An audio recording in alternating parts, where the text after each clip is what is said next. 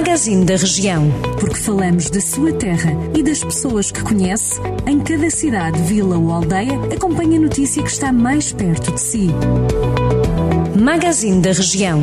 Edição de Ricardo Ferreira. Alunos do agrupamento de escolas de Castro Daire e do Instituto Politécnico de Viseu estão a monitorizar a qualidade da água do Rio Paiva, que já foi considerado um dos cursos de água menos poluídos da Europa. O projeto Viver o Rio Paiva leva duas vezes por ano alunos a realizar colheitas de água no rio. As amostras são recolhidas em três pontos: à entrada de Castro Daire, próximo de Covelo de Paiva, na Praia Fluvial de Folgosa e à saída do Conselho, já na Praia do Cabril.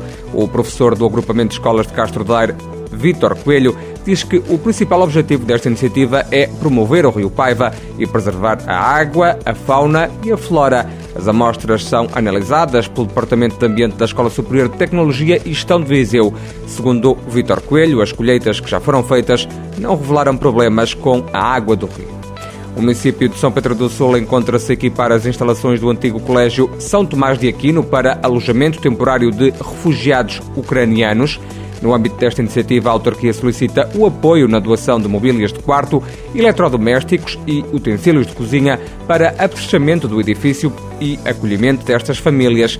Os interessados em participar nesta iniciativa solidária devem contactar a Câmara Municipal. Atualmente encontram-se no Conselho de São Pedro do Sul 35 refugiados provenientes de diversas localidades da Ucrânia.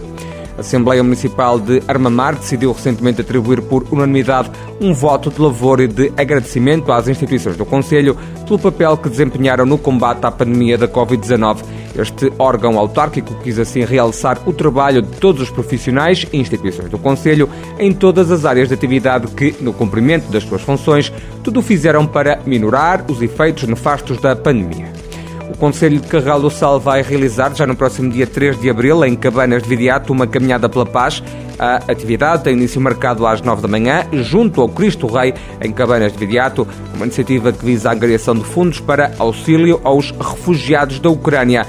Segundo informações da Câmara Municipal, esta é uma iniciativa conjunta da Junta de Freguesia de Cabanhas de Viriato e dos Bombeiros Voluntários da localidade, com o propósito maior de realizar um ato solidário para com um povo que vive momentos de dor, desespero e carências de vária ordem.